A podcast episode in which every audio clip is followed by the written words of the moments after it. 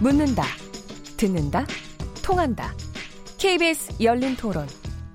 듣고 계신 청취자 여러분, 감사드립니다. 들으면서 답답한 부분은 없으신가요? 궁금한 점은요? 그렇다면 함께 토론에 참여하시죠. 유료 문자 9730을 이용하시면 됩니다. 단문은 50원, 장문은 100원의 정보 이용료가 있습니다. 스마트폰 어플리케이션 KBS 모바일 콩을 통해서도 무료로 참여하실 수 있습니다. KBS 열린 토론은 언제나 열려 있습니다. 듣고 계신 KBS 열린 토론은 매일 밤 1시에 재방송됩니다. 네, KBS 열린 토론 월요일 정치의 재구성 여러분들이 어, 문자 보내주셨습니다. 몇 개 소개해드리겠습니다. 휴대폰 뒷자리 9778번님. 더불어민주당 당원이라고 무조건 적으로 감싸는 건 아닌 것 같습니다. 당 지도부도 빠른 결정을 통해 더 이상 내분이 일어나지 않도록 해야 합니다. 콩으로 미는 윤소 딸 바보 아빠 긴 아이디 쓰시는 분. 나무를 보지 말고 숲을 보시기 바랍니다. 민주당에서 친문과 비문을 나누어서 싸, 싸우면 누가 이득일까요? 더불어민주당에서는 이 부분을 정확히 인식하셨으면 좋겠습니다. 콩으로 양종, 양종숙 아이디님, 이재명 지사 사건은 법정에서 아직 확정된 것도 아닌데 출당이니 탈당이니 거론하는 것은 맞지 않다고 봅니다. 오히려 정치적으로 이재명 지사의 입지만을 위축시키는 것 아닌가 하는 생각이 듭니다. 휴대폰 8838번님, 국민이 원하는 바는 채용비를 찾아 발본 세곤하자는 것입니다. 어느 특정 시기나 조직을 특정하는 게 아니라 봅니다. 김성태 자유한국당 대표가 최초 국정조사 요청 시 발언했던 바와 같이 강원랜드도 그 대상이 되어야 한다고 봅니다. 그렇지 않고 이를 비포함한다면 당 자체의 신뢰 문제로 확대될 것이라 봅니다. 네, 여러 의견들 감사합니다. 우리 월요일 정치 재구성 코너도 김경엽 더불어민주당 의원님, 주광동 자유한국당 의원님, 이준석 바른미래당 최고위원님, 김용신 정의당 정책 위 의장님 네 분과 함께하고 있습니다. 이제 두 번째 코너 자유한국당 내부로 들어가겠습니다. 아, 주광동 예, 의원 예. 죄송합니다. 어, 저 정말 이거 얘기하시기 전에 이 얘기 꼭 해드려야 되는데 지금 우리 정치의 재구성 동영상으로 생중계되고 있는 거 아시죠? 아마 많이들 보고 계십니다. 저 빨간 거 보이십니까? 보이시죠? 네. KBS 모바일 어플리케이션 마이K에 접속하시거나 유튜브, 페이스북에 들어가셔서 KBS 열린 토론을 검색하시면 저희 모습을 바로 보실 수 있습니다. 확실히 자꾸 자꾸 이거 시청하시는 분들이 굉장히 늘어나더라고요. 네. 여러분들이 잘해주셔서 그렇습니다. 감사합니다. 자, 이제 자유한국당의 이렇게 서로 덕담하는 것도 이게 이게 열린 토론이죠. 네. 오늘 오전에 김병준 자유한국당 비상대책위원장 위, 의자 위원장께서 평소에 굉장히 점잖게 얘기하시면 오늘 꽤 세게 얘기하셨어요. 원내 대표 이제 선거 12월 달 앞두고 있는데 개파 갈등 조짐이 조금 심해지고 있는 것 같이 보이니까 절 대 용납하지 않겠다 이런 강경 발언을 내놓으셨는데 이거를 저기 이거 이번에는 이거를 저 이준석 최고위원님께 먼저 드리는 게 좋을 것 같습니다. 3주 뒤에 네. 사퇴하실 텐데요. 바른미래당. 네. 네. 3주 네. 뒤에 이제 그 원내대표 선거를 치르게 되면은 제 생각에는 한국당은 급격하게 원내대표 위주로 당이 돌아갈 것이고 네. 일반적인 관례상 이런 상황에서 비대위원장이 힘이 빠지게 되면요 사퇴하고 그다음에 원내대표가 이제 대행을 맡아가지고 당을 운영하는 경우가 많거든요. 네. 그렇기 때문에 저는 김병준 위원장 입장에서는 아무 성과 없이 물러난 앞에 있는 비대위원장들 그분들을 생각하면서 뭐라도 해야겠다라는 생각이 이제 드셨겠지만은 저는 이미 약간 늦었다. 이미 원내대표 선거 국면으로 간 순간 그리고 본인이 이제 조강특위를 돌려가지고 당협위원장 고, 교체를 급하게 진행할 것 같은 분위기를 지금 이제 풍기는 것도 본인이 생각하는 바와 다르게 원내대표 선거에 개입해서 본인 생각과 다른 아주 안 좋은 결과를 가져올 것이다. 저는 음. 여러모로 성급함이 지금 많이 보이는 그런 김병준 위원장의 행보가 어, 있는 것 같습니다. 원내대표 지금 선거 시, 저 날짜는 정해졌습니까? 12월 12월 10일에서 14일 그, 그 사이에 돼, 돼 있는 거죠. 네네. 그런데 이런 식으로요 인적 교체를 뭐 갑자기 구체적인 날짜는 아직 잡지 네. 않았습니다. 인적 교체를 갑자기 하겠다면은 네네. 바로 갑자기 네. 하겠다 그러면요 네. 원내대표 선거라는 게 이게 뭐 대의원 같은 선거 같이 이제 선거 인단이 작게 되면은 뭐 예를 들어 조계종 선거 이런 것도 마찬가지지만은 굉장히 공약이 간단해집니다 보면은 네. 너는 인적 교체 대상으로 삼지 않겠다라는 말 한마디로 이제 공약이 다 끝날 가능성이 있거든요. 저는 이래서 이런 화두를 갑자기 원내대표 선거를 앞두고 던진 것 자체가 김병준 위원장이 어떤 생각을 하고 있는지 모르겠지만은 굉장히 선거판을 어. 좀 이제 단순하게 만들어 버렸다 이런 생각이 좀 듭니다. 원내대표 선출하면은 비대위원장도 바뀌는 건가요? 아니 전혀 그렇지 않습니다. 네. 네. 물러나겠죠. 아, 지금 이제. 조금 아. 상황을 이해를 좀 해야 되겠습니다. 네. 원래 비대위 위원장은 전당대회를 할 때까지 비대위를 운영을 하는 거로 일단 돼 있는 거죠. 네, 그리고 그리고 전당대회는 내년 2월 달로 2월 말이나 3월 초. 아, 결정은 안 돼 있지만 네, 그쪽으로 돼 있는 거고요. 그다음에 원내 대표는 요번 12월 13일 경점 하는데 1년 동안 12월 14일 동안 하는데 문제는 이게 지금 당협 위원장도 아닌 현직 국회의원들이 선거를 하시는 거죠. 네. 그러니까 굉장히 막 어색한 거죠. 너는 자르겠다, 너는 뭐 어떡하겠다 이렇게 하기가 어렵다는 상황은 확실히 알겠습니다. 그래서 이준석 최고위원님께서 지금 이제 분석을 하시기를 어 선거를 유리하게 하기 위해서는 아마 조금만 땡겨도 이게 가능할 수 있겠다. 뭐 이런 음. 얘기를 하시는 것 같은데 남의 당 얘기를 하기는 좀 어렵지만 정의당은 어떻게 보십니까? 아, 네. 아, 뭐 먼저 하주고 한꺼번에 얘기하시는 게 더 좋을 것 아, 같아요. 그럴까요? 네 네. 네. 그 어쨌든 이제 지난 19일 날그 자유한국당이 이제 그 조강특위에서 혁신, 그러니까 인적 쇄신의 기준 7대 기준을 이제 발표를 했고 이제 그걸 보면서 한편으로 뭐 이해가 되면서도 한편으로는 참 논란이 있기에 좀 많이 있겠다라는 생각은 좀 들었어요. 그 중에 이제 논란이 될 수 있는 것 중에 하나가 이제 휘발성이 큰 게 이른바 지난 총선에서의 이제 진박 공천에 대한 관여 인사에 대해서는 책임을 묻겠다는 것도 있었고 그 최순실 국정농단 사태의 개입 인사도 어, 묻겠고 당 분열에 관련이 있는 책임 인사 요거는 아마도 상대적으로 이른바 이제 탈당했다가 복당하신 분들을 염두에 두고 해석될 수 있는 여지가 있는 이제 그런 부분인 것 같고 존재감과 활동이 미비한 영남 다선 인사 요 네 가지가 좀 이렇게 많이 회자가 되었고 앞에 부분들은 뭐 이제 네. 당의 뭐 가치라든가 기준 뭐 이런 거에서 해석될 수 있는 부분인데 이, 이런 부분이 이제 어, 많은 사람들이 볼 때에는 여러 사람들에게 걸릴 수도 있고 안 걸릴 수도 있겠구나. 그래서 이제 한편 경고가 될 수도 있고 협박이 될 수도 있고 뭐 예를 들면 뭐가 될 수도 있겠다 이제 이런 건데 그러면 이제 이걸 어떻게 적용할 거냐라고 하는 게 상당히 중요한 건데 보통 이런 거를 할 때 이제 두 가지가 있는 것 같아요. 하나는 아, 초기에 합니다. 이른바 개혁을 할 때에 비대위가 이제 들어서서 개혁에 대한 당 내외의 신임이 가장 높을 때 이러한 드라이브를 좀 걸어야 되는 문제가 하나 있고요.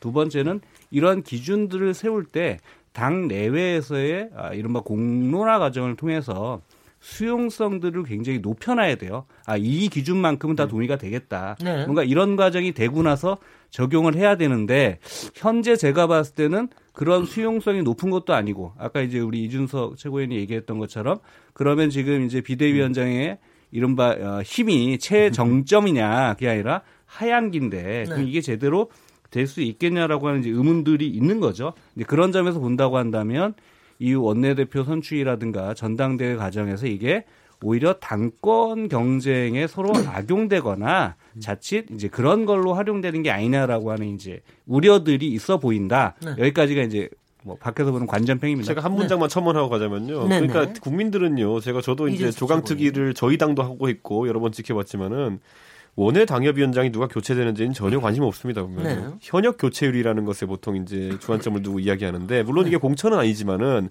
그래서 이번에 내세운 이 기준이라는 건요 원외 당협위원장들도 뭐 천얘겠지만은 그런 분들은 오히려 이번에 원내대표 투표권을 가지고 있는 그런 어, 현역 의원들 입장에서 더 이제 받아들일 것이 많다. 그런데 저는 지금 아까 설명한 김병준 위원장의 상태를 봐서는 이게 실행될 가능성은 전무하다. 조기에. 저는 그렇기 때문에 이건 오히려 굳이 분석하자면 전원책 변호사가 나간 다음에 네. 전원책 변호사가 나간 다음에 여러 혼란이 있으니까 그리고 그분이 밖에 나가서 자꾸 말을 많이 하니까 원래는 전원책 변호사를 통해서 이런 것들을 하려고 했다라는 약간 그런 어떤 사후 설명식의 그런 저는 발표라고 저는 느꼈거든요. 그렇기 때문에 저는 이 기준을 너무 강하게 또 밀고 나 이번 한번 발표한 다음에 7대 기준 발표한 다음에 그 다음에 또 싹 조용해졌잖아요 보면은. 그러니까 저는 인적 쇄신의 의지를 강하게 밝히기는 어려울 것이다. 요거 한 가지만 더 여쭤보겠습니다. 네. 요, 요 팩트만. 조광특위 활동은 언제까지 하는 겁니까? 그럼 당협위원장 교체는 원래 언제까지로 조광특위 활동은 한 1월 중순까지. 네. 1월 중순까지. 네. 그러니까 아주 시기들이 다 묘하네요. 왜냐하면 그러니까 교체 대상 위원장에 혹시, 대해서 채워놓는 과정까지 그러니까 예, 12월 예. 중순까지 교체하고 1월 중순까지 교체된 사람들, 그러니까 나간 네, 사람들 채우겠다 신진 인사로 이런 네. 얘기였던가요? 네, 김경 의원 뭐 얘기하실 워낙 말씀들을 많이 하셔가지고 내가 끼어들 시간이 별로 없어요. 예. 그런데 이제 우리 김병준 비대위원장 체계가 지금 한 4개월 넘었죠? 그렇죠. 출범한 4개월, 예, 4개월 됐는데 사실 그동안에 어떤 뭐 쇄신, 혁신의 성과라고 하는 게 보이질 않았어요. 그러니까 이제 시간은 참 많이 흘렀고 성과는 안 보이고 굉장히 한편에서는 좀 초조한 면도 좀 있을 수 있겠다 싶은데 그렇다고 좀 아무리 급하더라도 제가 이제 이렇게 쭉 그 이번에 그 조광특위의 뭡니까 이게 7대 심사 기준 네. 네, 이런 걸 봤더니 아 저 보면서 깜짝 놀랐어요. 뭐 그 전에 뭐 진박 감별사, 영남 다선 뭐 이런 사람들은 이제 심사 기준에서 특별하게 잘 저기 저기 하겠다라는 거고 그다음에 거기 심사 기준에 대여 투쟁의 미온적인 인사 이렇게 들어가 있습니다. 그래서 야, 여태까지 협치 주장한 건 그럼 뭐였나? 그 대여 투쟁의 미온적인 인사는 조강특위에서 이제 다 배제시키겠다. 아, 이런 건데요. 이런 기준이 조강특위에서 기준으로 있었던가 싶을 정도인데 제가 이걸 보면서 깜짝 놀랐던 이유는 이 이제 어떤 정당이 혁신을 하든 쇄신을 하든 뭘 하든지 간에 중요한 것은 그 정당이 계승하거나 추구해야 될 가치나 정신이 있어야 되는데 우선 그런 것들은 안 보인다. 그리고 일단 뭐 쭉 아직까지도 그러다 보니까 그냥 오로지 그냥 대여 투쟁 내지는 반대 그냥 뭐 흔히 이제 우리 쪽에서 얘기하는 그냥 발목 잡기 계속 이런 것만 이제 하고 있다 이렇게 얘기하는데 적어도 정당이 새로운 혁신을 추구하기 위해서는 그런 가치와 정당을 정신을 먼저 토대를 좀 튼튼하게 해야 되고요. 그래야만이 그 다음에 거기에 맞는 사람들로 이게 만들어질 텐데 이게 지금 문제는 지금 자유한국당 내부를 보면은 사실 굉장히 좀 친박과 비박 간에 어떻게 보면은 생사를 건 싸움 아닙니까 이게 사실 지금 어 박근혜 대통령의 탄핵에 대해서 탄핵의 정당성 여부에 대해서 옳으냐 그러냐 가지고 이게 딱 이게 지금 이런 가치 문제가 네. 정립이 안 된 상황에서 문제는 이 문제로 인해서 거의 지금 옳으냐 그러냐로 사실 생사가 걸린 싸움이 벌어지는데 이렇게 해가지고 이게 사실은 이제 혁신이 가능하겠는가 이런 생각도 좀 보이고요. 그래서 네. 한편에서 좀 이제 이런 문제들은 아까 말씀드린 대로 우리 좀 보수가 단지 어떤 그 반대 세력이나 어떤 수구 냉전 세력의 모습이 아니라 좀 이미지를 진짜 보수다운 보수 이런 좀 그 가치를 좀 명확히 먼저 하는 것. 그리고 그걸 중심으로 해서 사람의 선택 기준들을 정하는 것. 이런 게 중요하지. 저는 아까 그래서 네. 이 심사 기준을 보면서 네. 아이고 이래 가지고 혁신 되겠나. 저는 그 심사 기준 보면서 우리 주광덕 의원님이 걸리나 안 걸리나 그거만 봤죠. 제가 이제 저기 팩트 네, 체크, 의원님. fact check를 좀 하면 네네. 그 조강특위에서 말한 일곱 가지 7대 기준이라는 것은 그 조강특위에서 논의해서 어, 결정된 기준이 아니고 그 김용태 사무총장께서 이제 19일부터 아마 각 지구당별 어, 실태 조사한 내용을 토대로 정량 평가를 한편에서 하면서 또 현역 국회의원들에 대해서는 정성 평가를 좀 해야겠다. 그냥 기자들이 그럼 정성 평가를 하는 기준이 뭡니까? 그러니까 일흥 뭐 이런 거를 생각할 수 있다라고 일흥의 기준으로 그 일곱 가지를 열거한 거예요.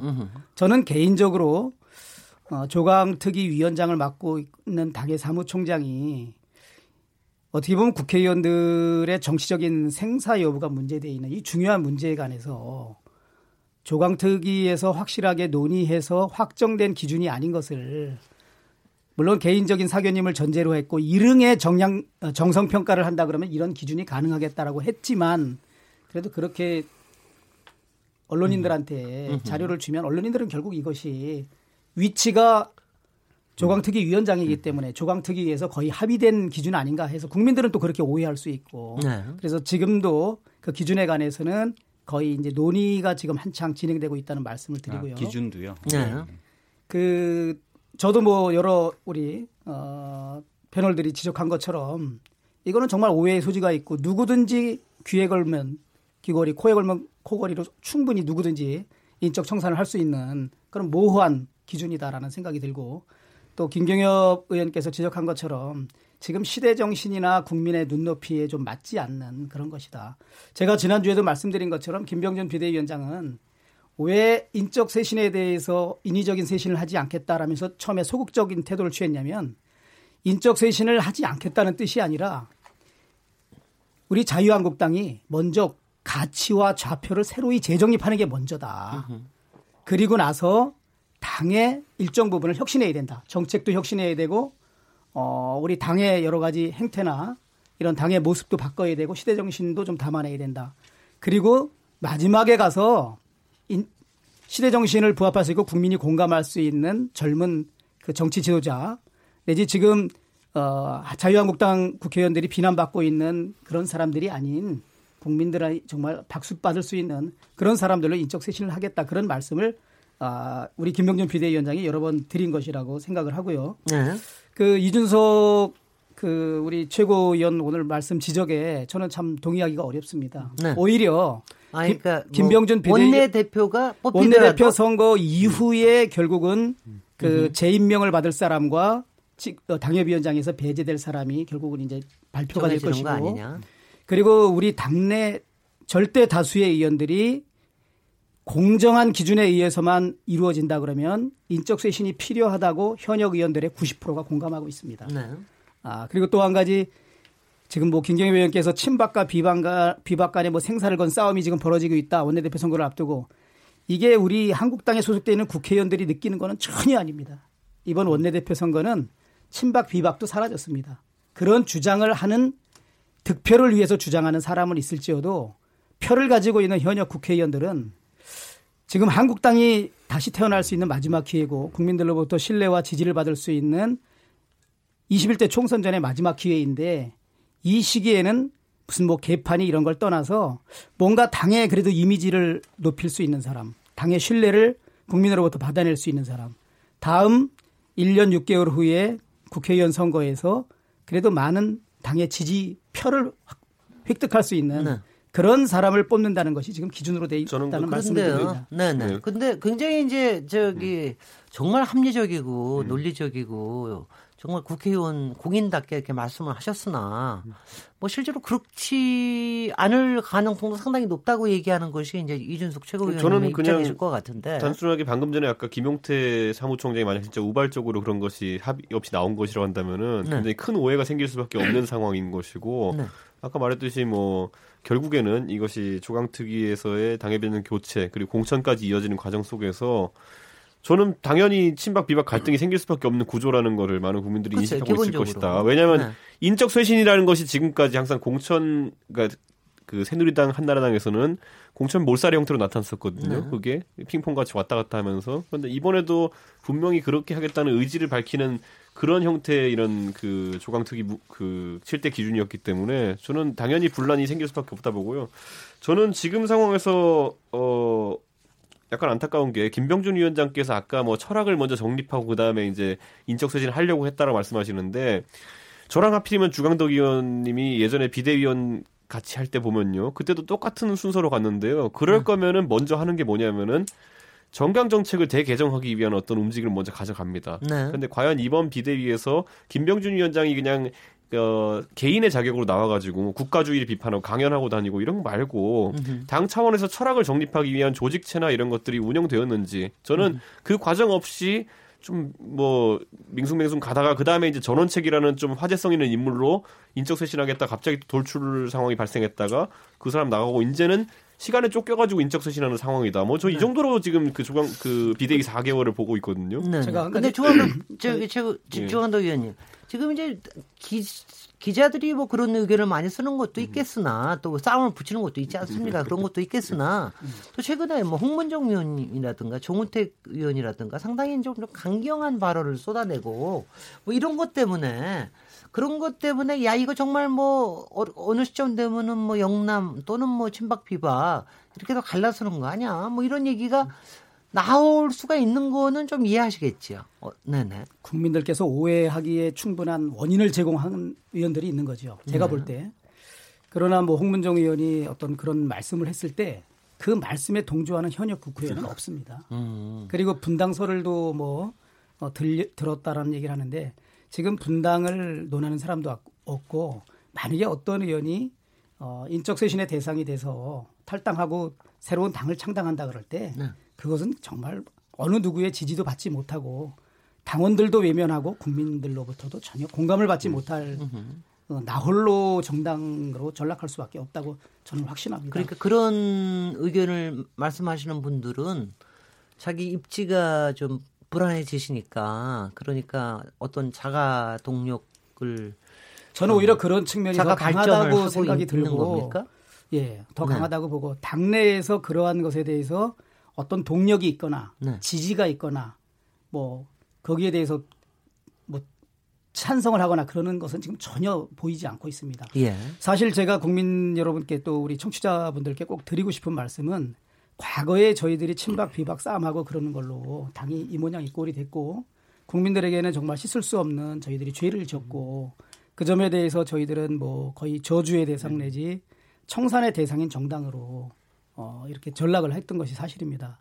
그러나 요즘 이렇게 현 정부의 경제 정책 또 여러 가지 남북 관계 등에 대한 진전이 없는 상황에서 오히려 요즘은 저희를 뭐 청산의 대상이라기보다는 비판과 비난의 대상으로 그래도 이렇게 전환된 것 같아요. 그러니까 제대로 좀 역할을 해라 그런 부분도 있고 다만 제가 어, 탄핵 국면이나 그 이후에 음. 여러 저희가 국정농단 상황 그 사실관계들이 밝혀졌을 때 어, 저도 책임이 큽니다만 그래도 우리 당의 책임 있는 위치에 있었던 많은 그래도 중진 의원들이 좀 더 국민들께 진솔한 사과와 함께 실질적으로 네. 지위를 걸고 책임지는 그런 모습을 보였다면 네.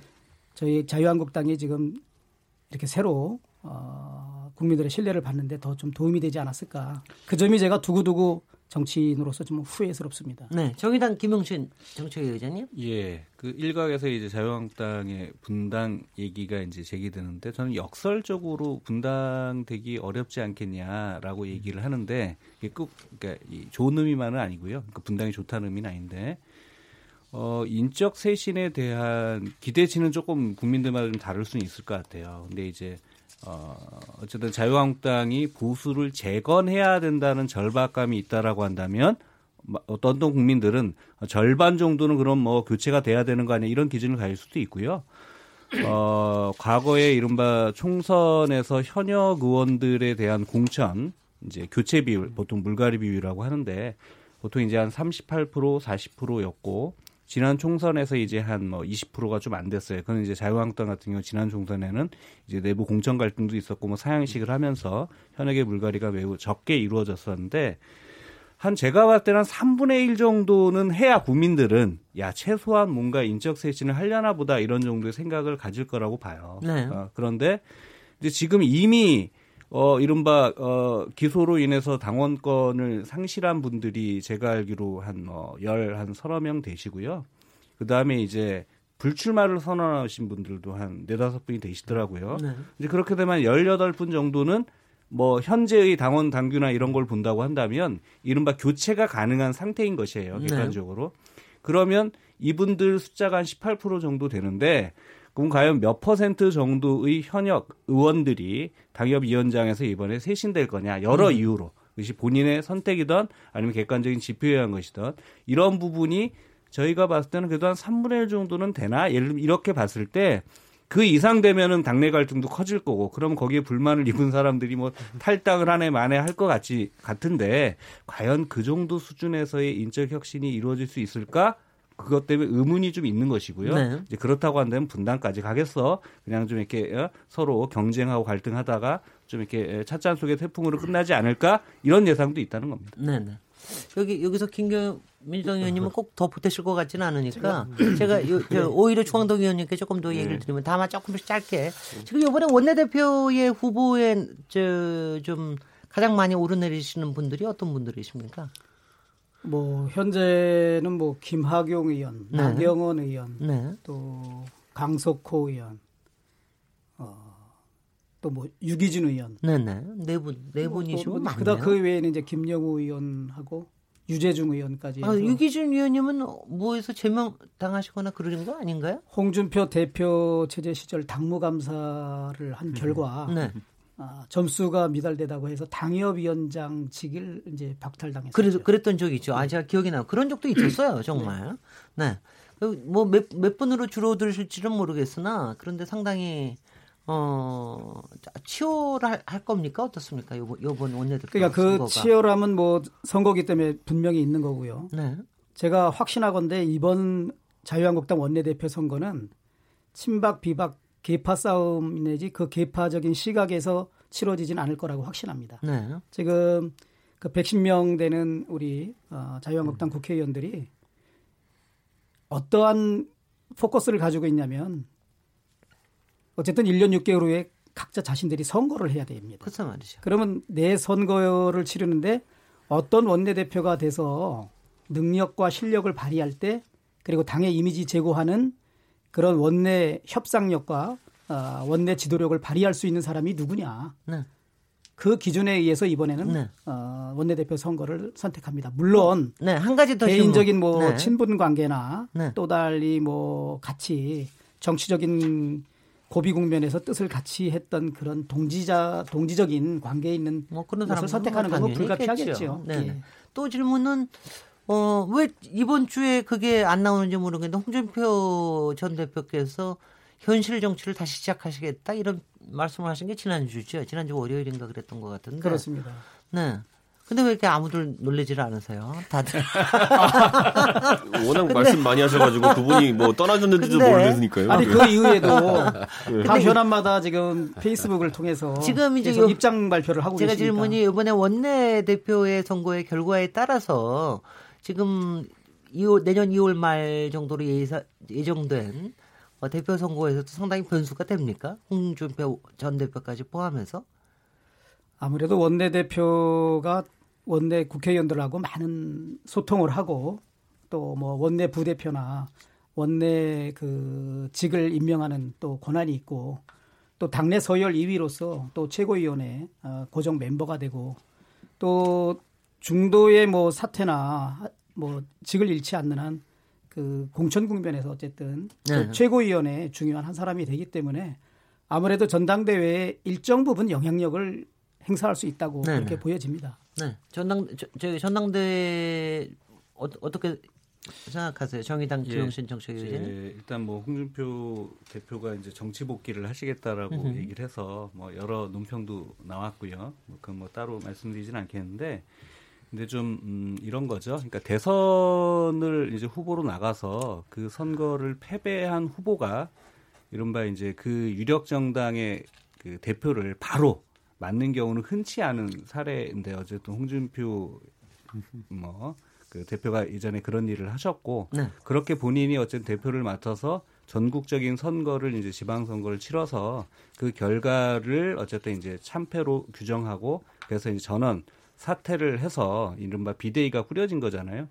비대위가 꾸려지고 나서 그래서 이제 그로 인한 지도부가 새로 뽑히는 거예요. 2년도 안 된 임기를 다시 이제 시작되는 그런 임기를 위한 이제 전당대회를 하겠다는 건데 본인이 사퇴로 인해서 생긴 비대위고 그로 음. 인한 지도부 선출인데 본인이 출마의 가능성을 열어놓는다는 건 사실 이거는 동네 개모임도 이렇게는 안 하죠 사실은 그런 점에서 보면 이게 이제 상식은 정치적 사망 선고였는데 워낙 이분이 이제 상식은 잘 통하지 않는 분이니까 이제 그런 뭐 면도 보여준다라고 생각하는데 근데 이제 그 웃기면서도 슬픈 현실은 제가 봤을 때 이제 이른바 전당대회를 앞두고 물론 어 원내대표 선출 결과도 봐야겠지만 이른바 비박 또는 아니 이른바 친박과 이제 그 뭐 이제 비박 간의 경쟁이 심해지면 심해질수록 제가 봤을 때 홍준표 전 대표의 입지는 커질 수도 있어요. 이른바. 어, 그런 게 오히려 사실은 어, 제가 봤을 때는 이제 홍준표 대표를 뭐, 어, 어, 서로 콜을 하거나 협력을 하는 그런 구도가 생길 수도 있어서 참, 어, 국민들로서는 이제 자유한국당 내에서는 그런 게 현실이라 하더라도 국민들로서는 웃지 못할 그런 일이 아닐까라는 생각도 좀 들어요. 혹시 황교안 총리나 네. 또 오세훈 시장도 며칠 전에 또 인터뷰도 하시고 네. 그랬던데 그분들의 그분들의 등장할 페이스북, 글을 쓰기 시작하시더라고요. 오세훈 시장 등장, 보니까 이게 등장할 뭐, 찬스가 얼마로 보십니까? 어떤 문화가 돼버린지 모르겠는데. 네, 네. 근데 저는 이런 생각해 아까 주광덕 의원님께 제가 말씀드렸던 거는 친박 비박 갈등은 오히려 저는 원내 선거에선 치열할 것이다. 네. 그러니까 아까 주 의원님도 말씀하셨듯이 공천 영향력이나 인적 쇄신에 대한 영향력이 어느 정도 존재할 거거든요. 그 원내대표가 그 상황 속에서 어 아까 말했던 1년 6개월 뒤 선거를 생각해 보자면요. 당이 잘 되는 것 참 중요하지만 대부분의 정치인은 내가 공천받느냐를 더 중요하게 따질 수가 있어요. 그 일이 맞게서 움직일 수 있는 가능성이 있고요.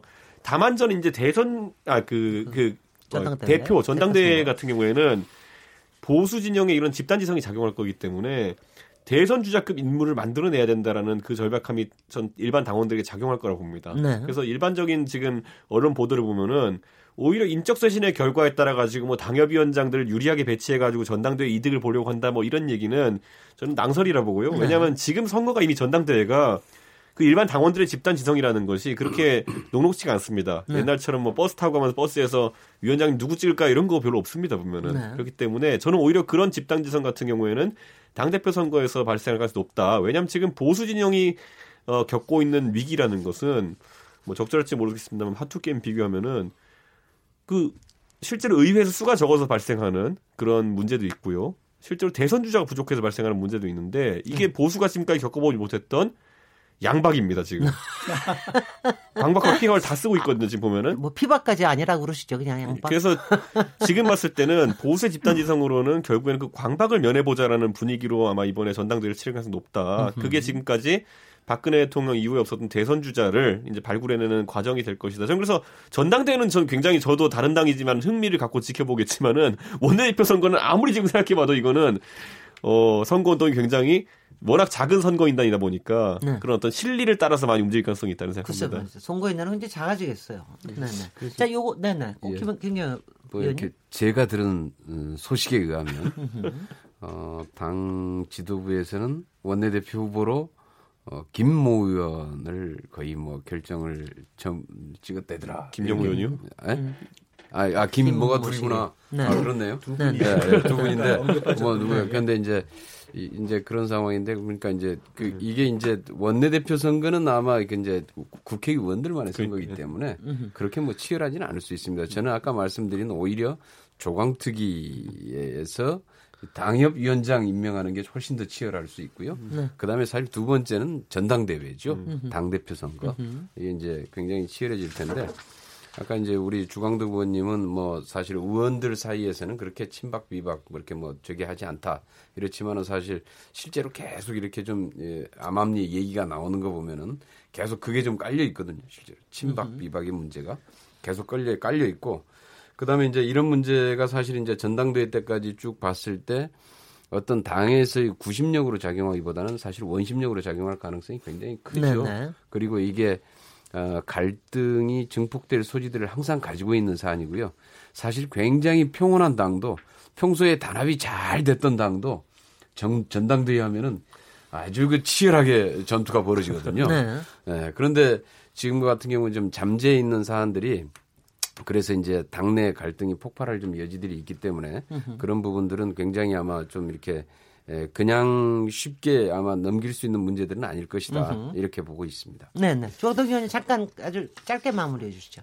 그거는. 현역 국회의원들 중에서 친박 비박 프레임을 가지고 무엇을 도모하는 분들 또 그런 코멘트를 하시는 분들은 대부분 그 친박 비박 개파 프레임을 가지고 정치적 이득을 보고자 하는 사람들이고 또 국면 국면마다 시도를 하는 분들은 제가 보기에 한 20% 정도는 있다고 봐요. 네. 그러나 나머지 80%의 지금 현역 의원들은 이미 그거를 뛰어넘고 있고 뛰어넘어야 된다라고 생각하는 분이 많다는 예, 거예요. 예. 네, 그걸 꼭 말씀드리고 싶습니다. 예, 컨트롤 빕니다.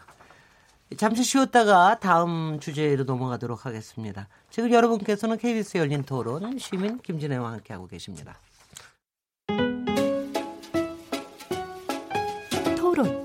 듣기만 하면 답답하시죠? 유료 문자 9730으로 문자 보내시면 토론에 참여하실 수 있습니다.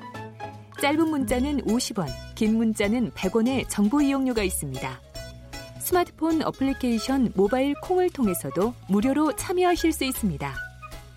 KBS 열린 토론은 당신을 향해 언제나 열려 있습니다. KBS 열린 토론 월요일 정치의 재구성 어, 계속 이어가겠습니다. 우리 정치의 재구성이 영상으로도 생중계되고 있는 거 아시죠? KBS 모바일 어플리케이션 마이케이에 접속하시거나 유튜브나 페이스북에 들어가셔서 KBS 열린 토론 검색하시면은 저희 토론하는 모습이 바로 나옵니다. 어, 청취자 여러분들 관심 많이 가져, 가져주시기 바랍니다. 우리 마지막에 아주 짧은 코너이긴 하지만 우리 이번에 이제 요새 이슈되고 있는 것 중에 하나가 정책 이슈 중에서는 차, 탄력 근로제 기간 확대. 저희도 뭐 지난주에 또 잠깐 얘기를 하긴 했는데 이 문제에 대해서 이게 당정 노동계 갈등까지 비춰서 그런지 모르겠으나 최근에 와서 다, 탄력 근로제 기간 확대가 법 개정에 사실상 무산됐다. 연내에 법 개정하는 거는 이런 얘기가 나오는데 이런 결과에 대해서 어떤 해석을 하고 계시는지 일단은 저 김경희 의원님부터 한번 얘기를 하실까요? 예, 우선 이 문제는 아마 지금도 이제 연일 아마 이 건 때문에 노동계에서 계속 아마 반대하는 집회하고 시위를 계속하고 있는데요. 네. 어, 문제는 이제 경영계와 노동계의 이해관계가 굉장히 첨예하게 부딪히는 사안입니다. 그렇습니다. 어, 그래서 사실 이제 양쪽의 주장은 굉장히 필요성도 있고 또 그 필요성으로 인한 또 보니까 또 반대할 만한 또 이유도 나름대로 있어요. 그런데 이제 문제는 어, 사실 그 저희 저희 여당 입장에서는 국가 전체를 책임지고 가야 되고 그런 차원에서 어, 사실 아직까지 이제 우리 노동계의 급했던 문제들, 그러니까 뭐 양대 지침 문제랄지 해고의 자유, 그 다음에 최저임금 문제, 그리고 또 뭐 있었죠? 뭐 이런 그, 아, 실근로 시간 단축, 이런 것들을 이제 쭉 이렇게 추진해 왔었는데, 문제는 이제 그렇게 하다 보니까 사실 또 일, 이게 일정 정도 기업에 또 이제 중, 특히 이제 중소기업에 좀 부담을 준, 준 측면도 있습니다. 그래서 네. 이런 문제들은 또 적절하게 또 보완을 해서 같이 함께 갈 수 있도록 만들어내는 것은 저희 여당 입장으로서는 굉장히 중요한 역할이라고 생각하고요. 그래서 이 탄력 탄력 근로제를 또 이제 이렇게 또 이제 확대를 하기로 이렇게 이제 여야정에서 합의를 했는데 문제는 이것을 이제 이것을 추진하더라도 또 탄력 근로제로 인해서 발생할 수 있는 부작용들이 몇 가지가 있어요. 네. 그러면 또 이것을 또 보완할 수 있는 장치도 적절하게 마련해 가면서 하는 게 좋고 그렇게 하기 위해서는 그 당사자들끼리 지금 현재 우리 그 경사 노이죠? 경제사회 네, 노사정위원회. 이게 이제 지난주에 출범을 했는데 음. 출범을 했기 때문에 여기에서 이 문제에 대해서 좀 집중적으로 토론을 해서 합의를 이끌어내는 과정도 대단히 중요하다라고 생각을 합니다. 그래야 이게 어느 정도 이 이것으로 인한 부작용들을 해소하면서 어, 이렇게 전체적으로 좀 국민이 수용할 수 있는 안을 만들어낼 수 있지 네. 과거처럼 그냥 어느 일방적으로 그냥 밀어붙일 수 있는 사안은 아니라고 봅니다. 네, 네. 예. 자, 자유한국당에서는 어떻게 보십니까? 뭐 민주노총이 그 뭐 촛불 집회의 뭐 기폭제 역할을 하고 또 중심적 역할을 했던 거 그리고 또 뭐 각종 대선이나 지방선거에 있어서 많은 또 적극 지지층 역할을 했던 것 그리고 뭐 문재인 정부에서 각종 뭐 정책에 대한 적극적인 또 지지 역할도 했고 그러다 보니까 또 이 노동계의 요구를 정부 입장에서 좀 들어주지 않을 수 없는 그런 심정적인 뭐 동정은 합니다. 이해는 합니다. 그러나 여야정 그 국정협의체에서 이 문제 연내에 또 이렇게 하기로 했고 네. 또 그동안에 이제 임종석 그 비서실장이나 아, 뭐 청와대 관계자들도 정말 뭐 이제 민주노총은 더 이상 우리 사회 약자가 아니고 사회적 책임을 이제 분담해야 된다. 뭐 하면서 여러 가지 책임성을 강조하고 특히 이제 이 문제는 그 여야정 합의체에서도 그랬단 말이에요. 노사 간의 상생을 통해서 지금 어려워진 경제를 좀 활성화하기 위해서 초장적으로 협력하자. 그래서 기업의 어려움을 해소하기 위해서 이 탄력 근로제 확대를 하는 그런 보완 입법을 어, 연내에 좀 마무리하자. 그렇게 했는데 어쨌든 그 민주노총에서 이제 대대적인 파업을 하고 뭐 그 사회적 대화에도 참여를 안 하고 이러다 보니까 이제 대통령께서 지난 목요일 날 그 경제사회노동위원회를 새로 출범하면서 이제 또 말씀을 했단 말이에요. 노동계 의견을 상당히 들어주는 쪽으로. 그래서 연내하는 것보다는 이 경제사회노동위원회에서 이 문제를 어, 더 논의해서 어, 여러 가지 음. 또 노동계의 요구도 담아낼 네. 수 있는 그런 내용으로 하면 국회 입법도 더 뭐 깔끔하게 되지 않느냐. 결국은 이제 대통령께서도 이 논의는 뭐 금년 안에 하기 어렵다는 것을 먼저 말씀했고 국회에다가 그 요구를 하겠다. 네. 그러니까 뭐 홍영표 원내대표께서 바로 그 다음 날 뭐 그런 내용을 또쭉 네, 그 네. 말씀을 하셨어요. 근데, 근데 아쉬운 점은 네. 이 경제가 이제 시장에서 신뢰고 정부 정책에 대한 신뢰인데 정부가 그동안에 어쨌든 이 탄력 근로제 확대를 금년 내에 하겠다라는 그 경제계에 주는 신뢰를 지금 어쨌든 번복했고 지금 그렇지 않아도 여러 가지 기업들이 어려워서 특히 이제 최저임금 급격 인상이나 주 52시간 근로시간 단축으로 인해서 이것만큼은 꼭 좀 해달라. 그래서 뭐 정부에서도 어 청와대나 여당에서도 강력하게 추진하다가 이제 갑자기 민주노총에서 워낙 강력하게 반대하고 네네. 네. 참여연대나 민변 같은 예, 예. 데서 네. 팩트 체크만 하나 제가 제가 팩트 체크 그래서 이 부분에 관해서는 제가 네. 말씀을 네. 정부의 그 하는 여러 가지 네. 그런 정책의 일관성 네. 그다음에 기업이나 경제계에 주는 그런 어떤 기대나 신뢰가 무너진 것이 좀 아쉽다. 예, 알겠습니다. 예, 예. 그 네. 이제 우리 주강도 의원님이 얘기했던 것 중에 좀 예, 정의당인데요. 사실 관계 조금 그 다른 부분들을 좀 오해할 수 있는 발언이어서 이 탄력 근로제는 민주노총만 반대하는 게 아니고요. 한국 노총을 포함해서 예를 들면 이제 노조가 없는 노동자들이 가장 큰 피해가 있기 때문에 그분들이 가장 크게 반대를 하고 있다는 점에서 민주노총이 반대하니 정부 여당이 이걸 늦췄다라고 하는 건 사실관계에 좀 부합하지 않고요. 네. 두 번째 여야정 협의체 합의 사항이라고 자꾸 얘기를 하시는데 물론 4당 간의 합의는 있었습니다만 그 5당에 같이 논의했던 정의당 이건 이건 안 된다라고 얘기해서 이견이 있는 사안이다라는 것까지도 이제 그 적시를 했던 내용이기 때문에 이제 어쨌든 이것의 논의 필요성도 더 컸었다는 것이고요. 네. 어, 마지막으로 노사정위원회 논의에 대해서 지난번에 제가 말씀드렸던 것처럼 10일 만에 하라 그랬잖아요. 이게 사회적 대화를 10일 만에 어떻게 합니까? 상식적으로 음. 말이 안 되는 얘기인데 네네. 그런 무리한 요구를 했다가 철회한 것으로 보는 것이 맞다라고 생각하고 저는 어, 그게 누구든 간에 그 앞뒤 맥락과 전후를 잘 살피지 않고 급하게 서두르다 발생한 일이라고 생각을 해요. 저는 네네. 그래서 예, 뭐 사필 규정이라고 생각합니다. 의원님 짧게만 하신다고 그랬으니까 팩트 체크만. 예, 우선 아까 말씀하신 대로 우리 우리 문재인 후보는 대선 때 당시 한국노총과 정책 협약을 했고 한국노총이 공식적으로 지지한 후보였고요. 네. 민주노총은 사실 대선 때 정의당 후보하고 민중연합당 후보를 공식적으로 지지했습니다. 네, 알겠습니다. 그러니까 절대 그거 헷갈리시면 안 됩니다. 그리고 네. 지금 이 문제는 아까 뭐 지금 말씀하신 대로 민주노총이든 한국노총이든 우려하는 사항들이 있기 때문에 네. 그런 문제들을 일정 정도 보완하면서 가는 게 맞지. 네. 그냥 이게 밀어붙인다고 될 문제가 아니거든요. 예, 예. 예. 이준석 최고원요? 지금까지 노동개혁이라는 건 어느 나라에서든지 어느 정도의 갈등 상황 속에서 이제 추진력을 가지고 진행되는 것인데 이제 정부 여당 측에서 최근에 이제 민주노총과의 관계 설정을 한 걸 보면은 어느 정도 이견이 있어도 좀 어, 밀어붙이는 경향성을 보이겠다라고 했던 것에서 지금 많이 이것이 후퇴한 것으로 보이기 때문에 국민들은 노동개혁에 대해 가지고 물론 뭐 아까 말했듯이 충분한 시간이 주어지지 않았던 분에서는 일정 부분 공감합니다만은 정부에서 먼저 단언을 했거든요. 네. 민주노총과 대화가 안 된다고 그렇게 단언을 했었기 때문에 그 네. 입장 변화가 갑자기 너무 급격하게 되니까 주강덕 의원이 말씀하시는 것처럼 그런 합리적인 의심이 좀 가능한 거죠. 네, 네. 대화가 안 된다가 아니라 대화의 틀에 안 들어온다는 거죠. 비슷한 얘기입니다. 국민들의 입장에서 보면 뭔가 정부가 이렇게 강력하게 의지까지 발표했다가 후퇴하는 걸 보면 네. 뭔가 노동계에 끌려다닌다. 그런 이런 게 경제 있었죠. 상황을 악화시킬 수 있고 네. 이로 인해서 제가 네. 민심 위반이 될 수 있고 이게 나는 우리 문재인 정부에 큰 부담으로 작용할 수 있다. 네. 이거 조금 아, 하여튼 그런 생각이 논의할 때 경사 노위가 음. 이제 출범을 했으니까 아마 시간을 조금 드리는 거는 필요할 것 같다는 생각은 들고요. 예, 예. 김홍식 의원님 이제 참으시고요. 그리고 저희가 제가 음. 오프닝에서 그 얘기했는데 음. 지난주 토요일 날 첫눈이 내렸습니다. 네, 그것도 그렇죠. 흠뻑 내렸습니다. 그러고 나니까 아, 탁현민 행정관 얘기가 다시 나왔죠. 그 임종석 비서실장이 탁현민 행정관이 사퇴하겠다 그러니까 첫눈이 오면 전년이 오면은 놔주겠다 이런 얘기를 한 적이 있었는데 그래서 다시 얘기 나왔는데 어떻게 야당에서 굉장히 공세를 피는 모양인데 어떻게 자유한국당에서 꼭 나, 그렇게 해야 됩니까? 어때, 어떻게 해야 됩니까?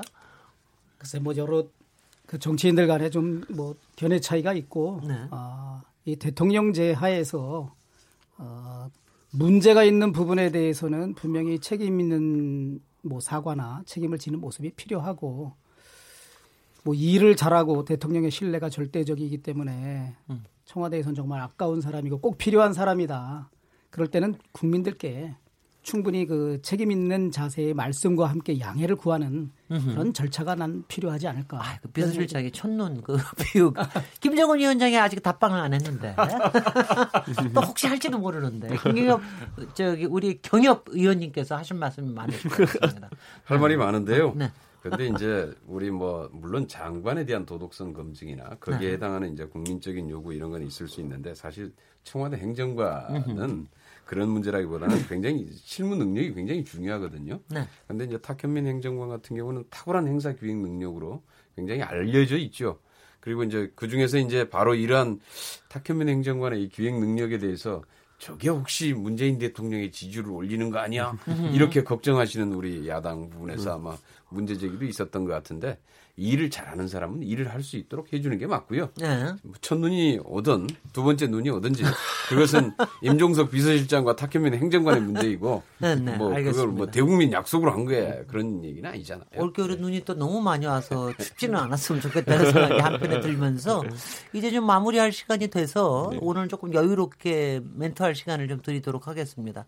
어, 하여튼 이번 주일도 뭐 여러 가지가 11월 마지막 주이기도 하고 그래서 굉장히 바빠질 것 같은데요. 정치권 에 드리는 어, 재원들 정리해 주십시오. 이, 오늘은 이준석 최고위원님부터 하시죠. 네. 결국에는 이제 뭐 예산과 관련된 부분 같은 경우 아직까지도 조율해야 될 부분이 많이 있고요. 네. 과정 속에서 국민들이 실망시키지 않게 일정 잘 지켜갔으면 좋겠고요. 또 무엇보다도 지금 어 아까 말했듯이 정치에 있어가지고 이재명 지사 건 같은 경우에는 굉장히 지금 이게 정치가 그냥 가십성을 소비되는 이런 이슈가 지금 중간간에 중앙에 등장해 버렸습니다. 소모되는 거죠. 그렇죠. 저는 그래서 이런 상황 속에서 사실 지금 민생은 어려운데 오히려 이런 가십성 이슈가 많이 등장해가지고 그쪽으로 너무 이 관심이 쏠리는 것에 대해 가지고 뭐 야당이라고 뭐 웃는 표정 지을 거라고 생각하시면 오해입니다. 그거는 왜냐하면 지금 이런 사안 같은 경우에는 지나고 나면 한 달 뒤에 남는 게 아무것도 없거든요. 네. 누군가는 뭐 처벌받을 게 있으면 처벌받고 누군가는 또 정치를 떠나고 할 수도 있겠지만은 그것보다는 본질적으로 지금 민생 문제 있어가지고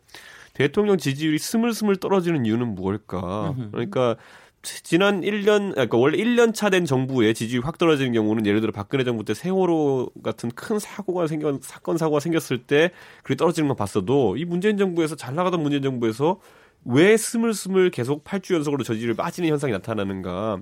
여기에 대해서 좀 더 이제 고민해 보면요. 경제 문제로 귀결되는데 그것은 여당만의 문제는 아닐 것이고요. 여당, 야당 같이 고민해야 되는 문제인데 대통령께서 이것을 주 이슈로 만들어 주셨으면 한다라는 네. 것 야당의 솔직한 어, 네. 충원입니다. 네네 많이 그렇게 느끼시는 것 같고요. 사실 네. 지난주에 저희가 지난주에 상당히 저희가 얘기를 했는데 지난주에는 국회가 공전을 하고 있었기 때문에 예결위도 구성도 못하고 예산 심의도 못하고 있어서 굉장히 걱정했는데 여하튼 지난주에 합의가 돼가지고 지금 이제 네. 예결위가 진행이 되고 있, 으니까 또 조금 안심은 됩니다만은 또 너무 졸속으로 되지 않을까 하는 걱정도 있고요. 네, 김영신 정의당 정책위 의장님. 예, 오늘 뭐 토론했던 주제 중에는 강원랜드 국정조사와 관련해서 어쨌든 좀 그런 그 국민들의 그 합리적인 의구심, 어쨌든 제 식구 감싸는 거 아니냐라고 하는 부분에 대해서 좀 국회가 책임 있게 좀 어, 불식시켜 나가는 게 필요하다 이런 생각이 들고요. 오늘 한마디 드리고 싶은 거는 이제 정의당에서 하고 있는 사업 하나만 소개해 드릴까 합니다. 그 대기업으로부터 이제 불공정 갑질 피해를 받으신 분들이 여러 이제 창구가 있긴 한데 정의당에서도 이와 관련된 상담 창구를 개설해서 어, 국민들의 상담을 제보를 받고 있습니다. 그래서 다음 달부터 이제 저희는 뭐 경남 창원이라든가 그다음에 제주 이런 데 이제 갑질 피해 신고 센터를 이제 개설해 나가면서 국민들이 대기업으로부터 혹시 부당한 갑질 피해를 받게 되는 이제 중소기업이라든가 중소상인분들은 정의당에게 전화를 주시면 관련 상담을 받으실 수 있고요. 전화번호까지만 말씀드리겠습니다. 상담 전화는 1544318이라고 아, 하는데요. 왜 318입니까? 물어봤더니 상인 빨리 이런다고 3182로 정했답니다. 그래서 네. 그 혹시 상담이 필요하신 분들은 정의당에게 연락 주시면 네. 좋겠습니다. 지난주에는 노회찬 재단 소개하시더니 오늘도 또 하나 소개해 주시고. 예, 주광덕 주광덕 의원님. 그 탄력 탄력 근로제 확대 적용 논의가 내년으로 이렇게 미뤄진 거에 대해서 상당히 좀 유감이고 지금 가뜩간에 어려운 우리 어, 기업 또 경제 활동하는 분들한테 굉장히 부정적인 시그널을 주는 거 아닌가. 정말 국민들은 경제를 살려야 되는데 주안점을 둬야지. 국민을 바라보는 것을 가장 우선시해야 되는데 뭔가 문재인 정부 1년 6개월 지나면서 경제가 갈수록 더 어렵고 민생이 어려운데도 자꾸 어떻게 보면 자기 지지층이라고 할 수 있는 뭐 노동계나 뭐 참여연대나 민변 전교조 아니면 또 이제 북한을 항상 우선시하는 거 아닌가 정책에서 그런 의구심을 국민들이 갖지 않게 해줬으면 좋겠습니다. 또한 예. 가지는 김병준 비대위원장에 대해서 이제 여러 가지 그 의문을 제기하고 있는데 나는 김병준 비대위원장이 뭐 정치를 할 사람도 아니고 또 무슨 뭐 대권 후보가 될 그런 뭐 야욕을 가진 그 인물도 아니신데 그래도 뭔가 자유한국당에 와서 당을 재건하고 비상대책위원장을 맡았을 때는 이 뭐 정치 혁신과 인적 혁신을 통한 국민의 신뢰를 얻어내고자 하는 그런 결기와 무슨 사명감을 가지고 오지 않았을까. 그래서 누누이 강조하는 것처럼